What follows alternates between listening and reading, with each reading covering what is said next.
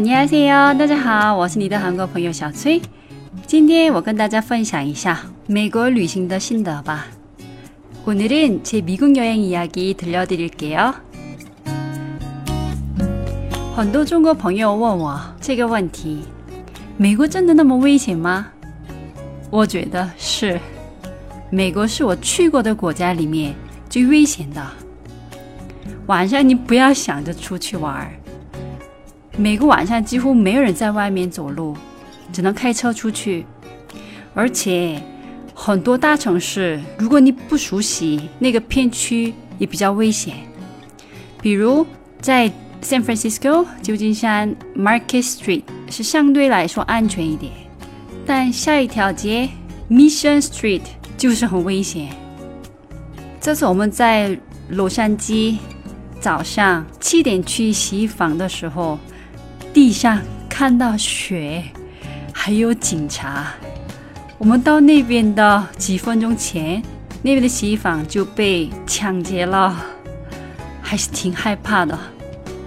还有我们租车的时候，那边的人一直提醒我们，不要把任何东西放在车里，车会被砸，东西会被偷。他们的提醒让我想起我上大学的时候。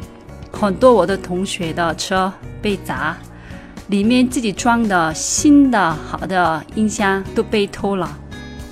虽然我在美国生活那么多年，还有这次的旅行都没有经历过任何危险的情况，但这不代表美国就是很安全的。美国唯一一个能在街上喝酒，还有晚上能走路。不危险的城市就是拉斯维加斯。拉斯维加斯是被黑社会管控的城市。这个城市最安全，有一点嗯奇怪啊。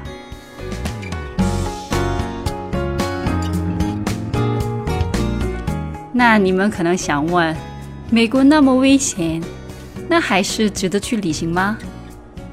我觉得值得。不管好不好，不管喜不喜欢，美国就是在互联网、电影、音乐、体育、金融方面世界上最有影响力的国家。可以去看看，到底什么让他们变得这么强大？但最好是中美关系变好一些再去吧。而且像我这次一样，说走就走，这个就不行了。我建议起码半年前就开始准备，机票、酒店订的越晚越贵，民宿后面就没有好的地段的房源，或者只剩下贵的房源。还有一些活动，如果你没有提前做功课，就可能参加不了了。我在洛杉矶看的演唱会。是我在中国提前预定买票过去的。我们在拉斯维加斯发现，我们走的那一天有 Celine Dion 的最后一场演唱会。如果早点查，我们肯定会往后推一天，看完演唱会再走啊！我觉得太可惜了。但后面的机票了、酒店的都订了，没办法了。还有我们想看的 NBA 也没看成。我们买票了，但是因为这次勇士跟 Portland 的比赛赢得太快了，我们的比赛就被取消了。啊，太可惜了！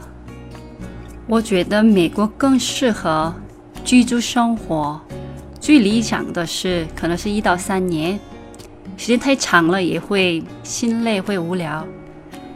其实旅行的话。我觉得欧洲可以看的、可以玩的地方更多一些，而且美国太大了，玩几个星期是肯定不够的。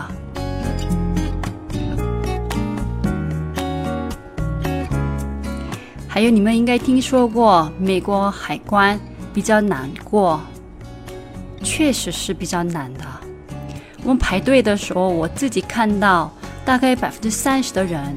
要做第二次检查，那边的工作人员会带你去另外一个地方进行深度调查，特别是墨西哥人被带走的比较多。如果有问题，也有可能就直接被遣送回国，还是挺恐怖的。嗯，还有没有印象比较深刻的地方？第一的话，加州一号公路，你在那边可以一边看海一边开车。中间还可以停下来看海，在路上还可以路过几个比较有特色的小镇，这是我特别喜欢卡梅尔艺术小镇。还有一号公路上看到的无数只的野生海象，在我的微信公众号“韩国你是谁”，你可以看到野生海上的视频。输入“美国旅行”。可以获得本期相关的内容，还有我对互联网公司比较感兴趣，所以这次我们去了苹果总部、Google 总部，还有亚马逊的总部。印象最深刻的是还是苹果总部。苹果总部肯定不能进去了，你只能在外面逛逛。但在那边的 Apple Store 苹果店可以进去看。我以为这就是一家普通的苹果店，但哦还是不一样的。里面除了卖苹果相关的产品以外，还有苹果新总部大楼的虚拟体验馆、咖啡厅，还可以免费上课。我在里面听了音乐编辑和建筑设计课程。我用苹果手机用了很久，都不知道有这些应用可以用。好土啊！没想到苹果店会那么好玩，我就安排了半天的时间，觉得很可惜。如果你想体验美国大学的课程，还有想测试一下你的英语水平，你可以听听他们的免费课。其实没有你想象中那么难。还有一个地方是西雅图的星巴克 Reserve。跟咖啡相关的一切，你都可以在这里体验到。喜欢咖啡的朋友们可以去看看。这次我对美国总体印象，在这边简单的跟你们讲吧。美国人走得很慢，吃饭吃的也慢，不管在餐厅或者在银行，要排队的时间都比较长。那些工作人员不管后面有多少个人等，说好听一点的话，他们很认真的对待每个客户。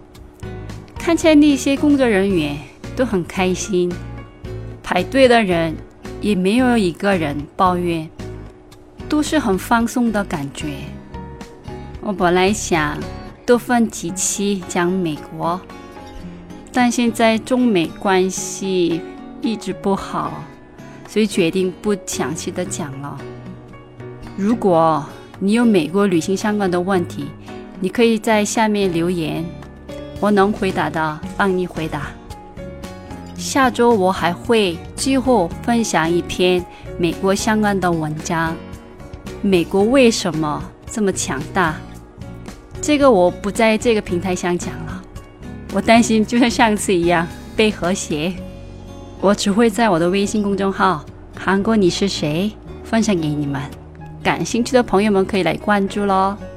那今天到这里了，들어주셔서감사합니다그럼안녕히계세요